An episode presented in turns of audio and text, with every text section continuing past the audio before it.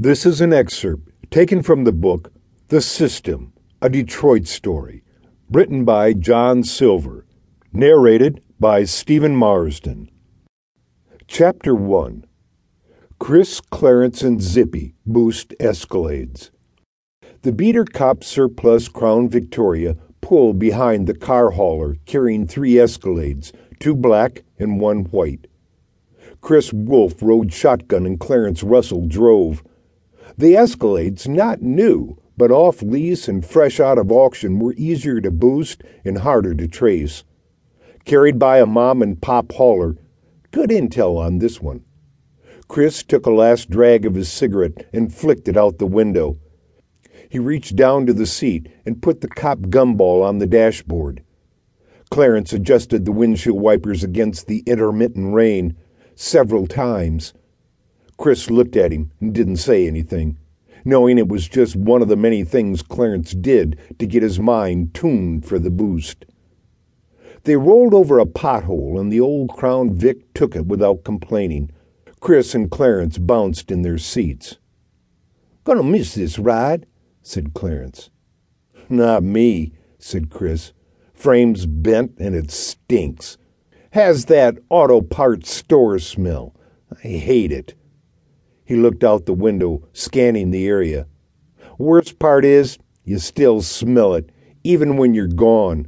Stays in your nose." Chris studied the hauler's hydraulic loader. Old school and simple, but easy to get your fingers pinched, even sheared off. Saw it happen once. He rubbed his eyes, watery from the Vic's rubber and stale oil odor.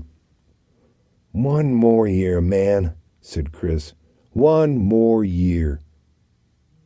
The car's odor was making him sick. He scanned the area again, wet and dull shades of gray.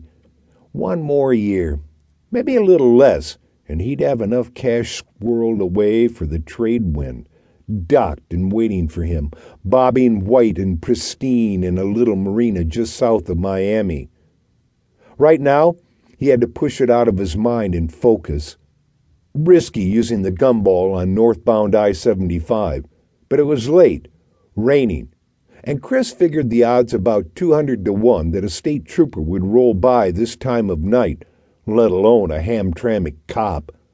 Hamtown. Just two cruisers in the entire city. Four cops on the road at any given time. Nine times out of ten busy responding to bar fights. No worries there. A D P D squad car passed on the other side of the freeway. No flasher and siren, but moving fast. Chris watched it pass and figured it was going about ninety, ninety-eight miles an hour. He looked at Clarence and said, "Hit it." Out of habit, Chris felt for the Glock nine millimeter in his jacket pocket and scanned the freeway one more time, front, back, and side to side. "All right, man," said Clarence, pulling his gray hoodie over his head. He reminded Chris of a young Muhammad Ali ready to enter the ring, only meaner, a true Black Panther.